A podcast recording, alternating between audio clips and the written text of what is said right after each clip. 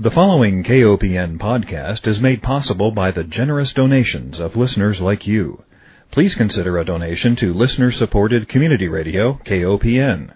You can donate securely on our website at kopn.org. Hi, welcome to Food Sleuth Radio, where we help you think beyond your plate. I'm Melinda Hemmelgarn, a registered dietitian and investigative nutritionist on a mission to connect the dots between food, health, and agriculture and find food truth. And today I am honored to welcome my guest, Dr. Anita Sanchez. She holds a PhD in organization development. She is a consultant, a trainer, a coach, and storyteller who shares her Native American heritage and wisdom of indigenous elders when our planet seems to need these voices most.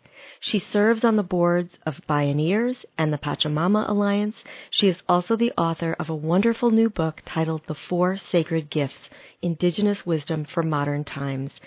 Dr. Sanchez invites us to adopt a new view of our planet and to do away with the illusion that we are somehow separate from the earth. She challenges us to seek out and honor the interconnectedness between people, earth, and spirit. And I think that our nation, our world, our globe, our planet need to hear Dr. Sanchez's voice now more than ever. Welcome, Dr. Sanchez. Thank you so much. That was a very nice, warm introduction. I'm so glad to be here. Thank you. Well, I was so intrigued by your book. I think that when I speak to people who are close to the earth, I have friends who are farmers, for example, they are witnessing changes. They are witnessing more severe weather patterns. They're seeing their soils being degraded. They are witnessing water pollution. They are seeing children that have diseases that we didn't see before. And we want to know how to heal the planet. And they have often said to me, I think we need to listen and to heed indigenous voices and the wisdom from elders to right the path that we're on. So I'm thrilled to have you. Thank you. I, I agree. I agree with these friends that it is, that's the kind of the quest that I went on, which was, was to return to the wisdom of the elders who for millennia have been living the true wisdom holders all over the world, keeping that connection to earth and people and spirit. Mm-hmm. We sorely need it now.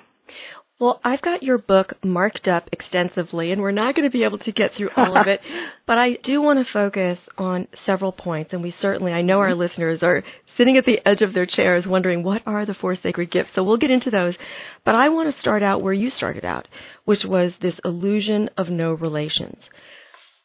Somehow we have become disconnected from the earth that supports us, and I'm very curious to know how you were connected as a child and how you help people reconnect today. Yes. Well, I was connected very early, being um, both Mexican American and my tribe is Aztec. I had the wonderful opportunity to grow up with elders around me. I thought everyone had them, and they would repeat the same thing. I used to actually get kind of annoyed, like, why do they keep saying that? And now I understand why. Is because there's so many messages coming to us in the larger world saying how we're separate, compete, you know, we're alone. Uh, all these things that are actually illusions, what I call illusions of separateness. And instead what they taught us was that we are all one. So we're one human race. We come in these bodysuits of different colors of red, white, black, and yellow. We're brown, where there's different colors. However, in order to be a whole human being who's healthy, who's vibrant, it means to be in right relationship with yourself, other people, and the earth. That is the only way that we can have harmony and peace. And so now when I hear those elders saying that, I find myself saying it too, and I go, this is the big difference because we can do lots of different actions and there's lots of things we can do to correct what's going on, the division. However, we'll recreate it again unless we also at the same time change our worldview, our mindset that we are separate and have no relations. Because indeed, we are related to everyone and everything. There are many forces working against us, aren't there? The yes, corporate there's so many. It's just amazing. When you can look in any kind of sector, you can look at the economy, clearly the environment. You can look in issues of politics and race and gender. I mean, all these things about separateness.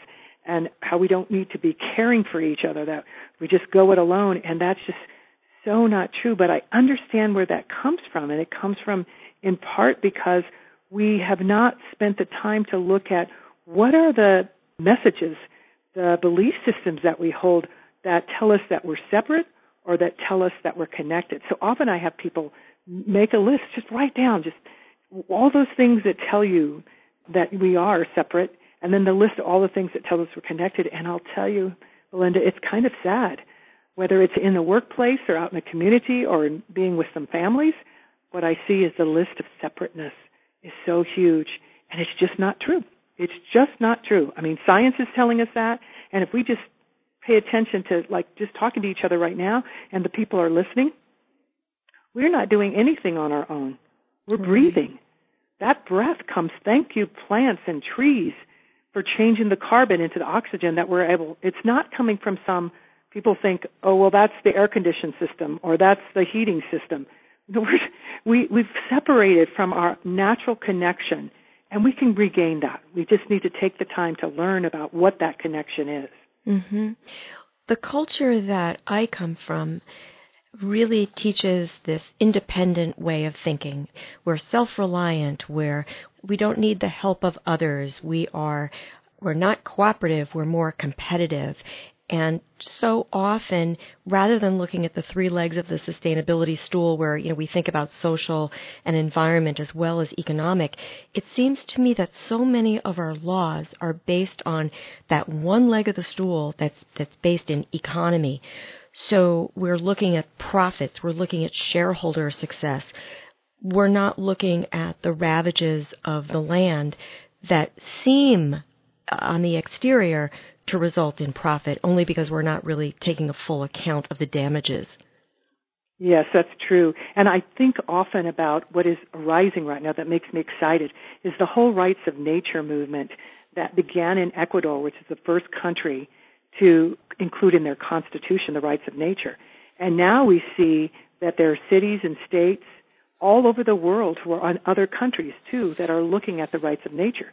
Standing Rock that happened almost two years ago come February, that was another example and has actually spurred on this whole rights of nature. And that, that Melinda makes me so excited because I also know that there are companies out there, businesses, small entrepreneurial as well as some companies that have been around for a while who are looking at what would it look like if we actually had a seat on the board for the environment, right. for the earth in which, because we can't make a profit on a dead planet. We've heard that for decades but we don't behave that way. But the fact is, it's rising again, perhaps because things are so desperate. Right. Regardless, it is time to do that. It's time for us to act as that we do have relations. In fact, the worst thing you can say to an indigenous person, so don't say it, but the absolute worst thing you can say to them is saying that you're acting as if you have no relations. That mm. is just like, oh, even me just saying that, it hurts my heart. Because there's no way. We're obviously here from all those who came before. We don't come out of a void. We're here because of the plants, the earth, the, the things that are providing nutrition for us, and then all the human beings that are growing that and then getting it to us, and on and on and on. There's virtually nothing that we do alone, and that doesn't take away our power and our gifts and our contribution. Instead, it should strengthen it. Like, wow, I have so much, so much power, so much ability, so much support. That means all of this is doable. All these problems are solvable. Mm-hmm. So you have had four decades of doing training and coaching, and I am very curious to know what some of the most powerful or effective tools you've used, or messages, words, language, to help people transform their way of thinking and see themselves as part of the whole rather than separate Yes. there are a number of things that I have people do that are very, very practical. I think one of them is clearly just being quiet, like putting down the cell phone and the computer, not giving them up. I'm not giving up mine either. But what we need right now, we have so much information. We have information to solve all our problems. What we don't have is the individual and collective will to take the action. What we're lacking is the wisdom. But wisdom can be found inside of each of us. I'm talking from the heart, really going in there, not our mind that plays tricks on us, but really down inside. We can find it in nature, like you talked about, that you went out into nature and you had your children when we were talking before about going out into nature, as have I done the same. And then the true indigenous elders, the wisdom keepers from all the different traditions around the world, are all saying the same thing about slowing down, getting quiet, going into nature, reading something that's inspiring, that tells us about our connection, and then as I mentioned earlier, I think it's really valuable just to sit down and take an assessment. It's great to do this and just say, so what are my belief systems? What is it that's telling me about separateness and what's telling me about connectedness? And then explore those. Ultimately, each of us have to make a decision. But I think when we actually see these things, we have a great choice. We have the power to make the choice on how we want to be in the world. Mm-hmm. Continuing in this road of separateness or understanding and building in terms of understanding we're a part of the Hupa life, not separate from it. Yeah. For any of our listeners who might be wondering how this conversation might apply to food, health, and nutrition, I think what I have witnessed as a dietitian is that so often disordered eating, as well as ill health in general, really stems from this level of disconnectedness, as well as the way we treat the land and how we produce our food that when we respect the earth and listen and observe, those are the best farmers, aren't they? They're the keenest observers. We produce healthier food while also protecting the earth. So what you are talking about and this particular book is very much related to the larger or the the smaller picture of food, health and nutrition. I just wanted to set the stage yeah. for that. I don't even know if I'd call it smaller. To me, I think that's the other thing we do is we create hierarchy of things. Yes. And the reality is, oh my gosh, if I'm going to be here, then I have to think about, am I breathing properly? What nutrition am I putting in my body? I mean, sometimes I go, I just did a road trip and I went into a little gas station and I looked around. I went, oh my gosh, there's no food here. Mm-hmm. It was just junk. Right. And I was like, oh my gosh. And then there's some places where that's really what's most available and then we need to train. So if we don't love ourselves enough to put into it healthy food, clean air, water, then how are you going to resolve all these other things? So I think what you're doing, and I really thank you and your listeners, because this is at the heart of it, because I think this is an inside outside job and an outside inside job. And clearly from the inside out, it's going to be a lot better we're going to be able to be a lot more effective if we're caring for ourselves. Then we know how to begin to do that with the earth and reconnect. And I'm saying that not as a, um, oh, I know better. I know from my suffering in my early life, from abuse and racism and sexism and all that, that I've used food. I shouldn't call it food. It was non-nutritive stuff that I would put in my mouth as a way to deal with emotions. Right. That's a disconnect. Yes. And when I begin to slow down and really pay attention and care for myself, listen like the elders say, get out into nature, surround myself with loving other people who care about themselves, other people, and the earth, then you can begin more easily shifting all of those ways of being. Nothing is doomed. Patterns are difficult to change, but patterns change all the time, just like the seasons. That's a beautiful message. I need to take one break and let our listeners know that if you're just joining us, you are tuned into Food Sleuth Radio, where we are joined by Dr. Anita Sanchez, and we are going to dive into her brand new book titled The Four Sacred Gifts. Well, we have to talk about what those four sacred gifts are, and they are powerful. I can read them, or you could read them, but let's go down the list. I'll start off with the first one because it's one of the more difficult ones for me to get my head around, and that is the power to forgive the unforgivable. How do we do that? Well, first, for me, I think it's important to understand that we have to stop running away. So we have to face what seems unforgivable in terms of what's being done and has been done and continues to be done to the earth. What we continue in terms of hurting ourselves and each other. We need to face that, which means not running away. And so how do we do that? Part of that is, again, I'm going to come back to the big four letter word, which is love. And it's self love. What I found with all of the atrocities that happened to me in my life is that it required me to really get connected. And how I got connected was going out into nature, mm-hmm. walking these foothills of the Rockies, and realizing, wait a minute, I'm part of this. Because I started believing the pain and suffering and the hurts and mistreatments and the separateness was me. And that's a lie. I'm this sacred being just like everyone. And you use different languages. Some people call it God, Allah, Buddha, whatever. And it's all important, universe energy, consciousness.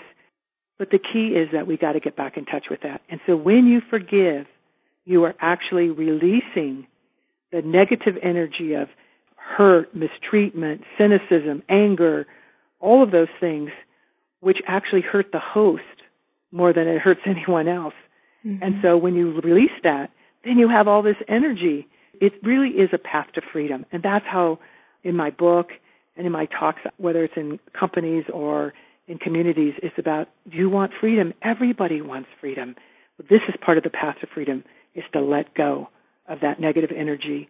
Love yourself enough so that way you can be here clearly, right here, right now, and address what needs to happen right here, right now, you know, not from the past.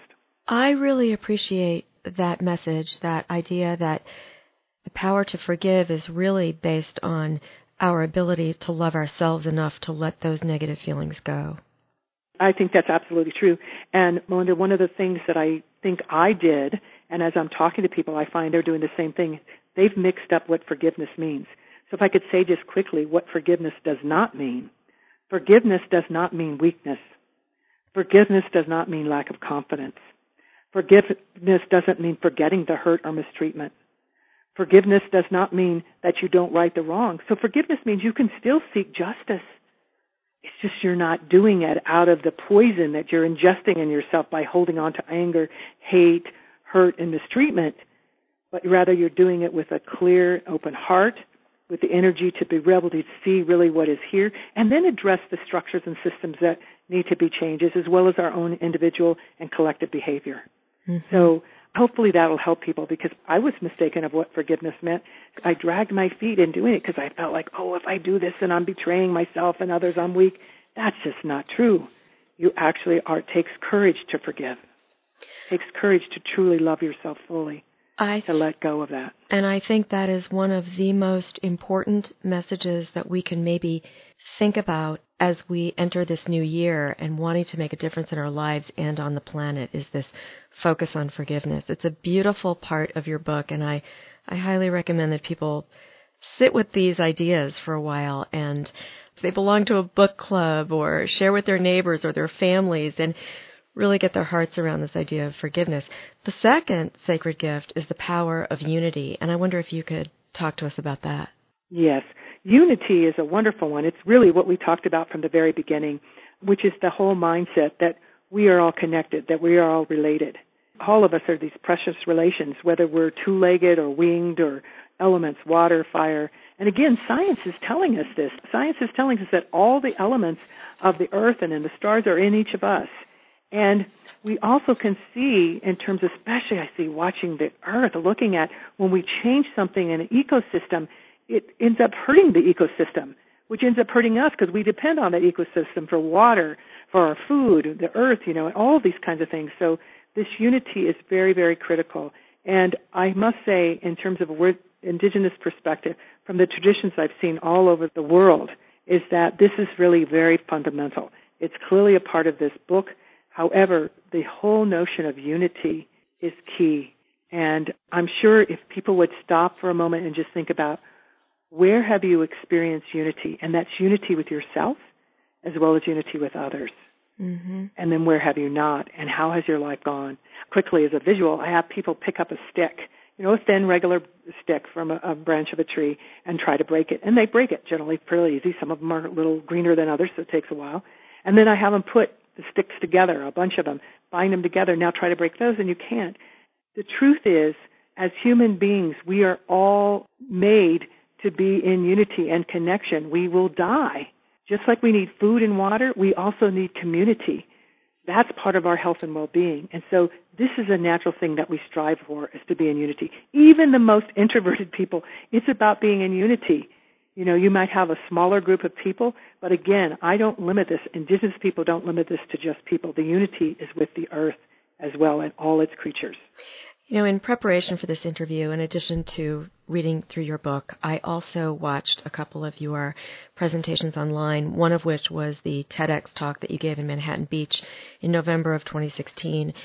And I don't know whether it was during that excellent presentation or some of the others, but you mentioned that we are connected to animals.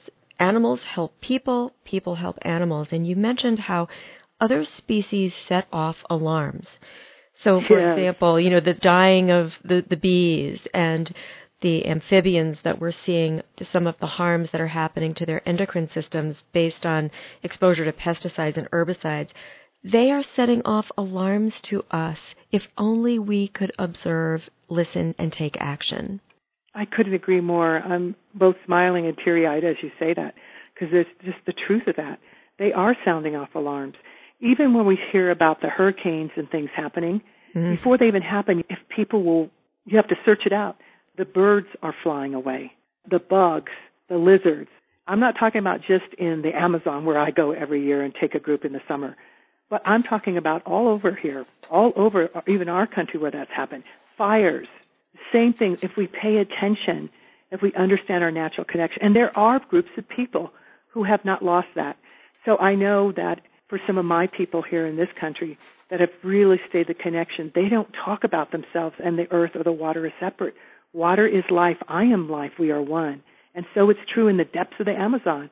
The people live and operate not talking about living in the rainforest. They're part of the rainforest. What would that look like if we actually saw the earth, the water, the food, all of this that gives us life and the animals, birds, all these pets, everything if we really saw us as part of instead of separate, I think we'd be much more caring and loving and pay attention to not just be about what you opened up with, the whole greed, the separation, the profit only mentality. It's not sustainable. Right. And we're meant to be sustainable. I think it's interesting, you know, when we think about the language that we use, you had mentioned also in one of your talks how pests, P E S T S, are essential to life. And yet think about how we use that term and how we think about pest. You know, you're being pesty, that's a negative. and yet these insects that we typically refer to as pests, they're essential to our life. And you made reference to E.O. Wilson and his observation that once our insects are gone, we're gone. Yes, it's true. E.O. Wilson is a famous Harvard biologist, and he's really clear, and he's got at least 98% of the other scientists who agree and from their findings, is that, you know, if we destroy ourselves, which they're not saying it's going to happen, but if we were to do that, stay on this road of separateness and destruction and not protect our biodiversity, the Earth would probably come back into equilibrium fairly quickly in 10,000 years, what it was 10,000 years, in, in just maybe a thousand years. But if we kill the insects, it's gone it's all gone. So these things, our language is really powerful too. Know, how we talk about these other species, these other animals, these insects, how we even talk about our food. I, so I love the work that you're doing because let's talk about food as nutrition and then let's talk about the other stuff that's just chemicals and things that are destroying our health and well-being, our ability to think clearly and to have vibrant lives. Yeah, and the same things that harm the earth in their production are harming us uh, getting back to everything being connected and getting on to the third sacred gift, which is the power of healing. Yeah, I love the power of healing. We get to use that gift every day, over and over again. I know I do, and I know other people say, can we just get the shot, or can we just go to the pharmacy? Yeah. In indigenous worldview, we don't really think of it that way. We think of healing as being good medicine. And we all get the choice of being good medicine or bad medicine to ourselves and to others. Good medicine is anything that brings into alignment the spiritual, mental, psychological, emotional, and physical plane. Bad medicine is anything that tears that apart. And so what I found across these different traditions, very different ways of healing. Um, some, of course, look at having clean water, food always as a part of it, rest and things like that. Some engage in dance, ceremony, sweat, other kinds of things. But fundamental to all of these or these four basic elements are present. Listening, supportive relationships, unconditional love, and a commitment to creative positive action. That's the healing process. It takes many forms. Doesn't have to take a lot of time. More often than not, though, healing is a process rather than just an event. Mm. And we get to have that gift to use every day. Yes, exactly. You are leaving us with the fourth gift, which is the power of hope. And I have often thought, as a healthcare provider, one of the most important things I can give the people that I work with is a bit of hope that they have the power to make a difference, that there will be a brighter day. Talk to me from an indigenous perspective. What is the power of hope? Yes, the power of hope. Hope is an energy source. And indigenous people, my elders have always talked about it that way. And one of the things they say is leaders should never take away hope. However, that's an illusion too, because hope is a choice. Each one of us has access to this infinite amount of energy called hope. And that is that despite facts of the contrary, despite what our senses can see, feel, touch, smell, we do know that there's some other magic way of knowing inspiration through dreams, through vision, that thing that pulls us. Again, we all know that if somebody was going to say, you need to do this in order for your children to be safe, right? If you needed to take down this huge building, you would find some, I would find some way. What do I need to do? And the reality is, we do extraordinary things. Ordinary people do them all the time. So hope is an energy source. And what we have to be careful about is we get so many messages about doubt, to doubt, oh, I, I'm afraid to try something new. I'm afraid to start eating differently or it's just so easy to go into the old pattern even though the old pattern is not is hurting is not life giving and so the risk of failure or the fear of uncertainty these different things are what doubt calls on to dash our desire to create something even better. But once you start taking that step even if you do it at night just in your dreams before you go you're like i'm open to dreams. So many people have stopped dreaming. I'm like oh no no don't give out to cynicism, all those things, start just dreaming. And they're like, wow, that's amazing. I've started to dream again. Yes, your mind out of the way and we can move forward. So this power of hope in action. What's key is you don't just have hope in these visions, but you actually move. And when it's true hope, you are pulled towards that.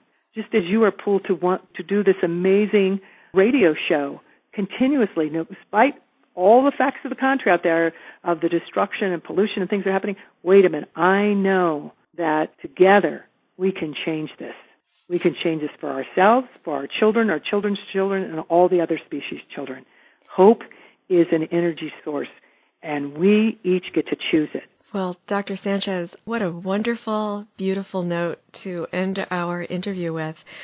Unfortunately, our time is up. I have so many more questions that I'd love to explore with you, but we'll just have to let our listeners explore your book, The Four Sacred Gifts. I want to thank our listeners for joining us. I want to remind everyone that Food Sleuth Radio is produced by Dan Hemmelgarn at KOPN Studios in beautiful downtown Columbia, Missouri. And I especially want to thank my guest, Dr. Anita Sanchez, a powerful visionary of Mexican American and Aztec heritage. She has written a wonderful book. She is here at the time I think that we need her messages the most. So thank you so much for being with me. Thank you.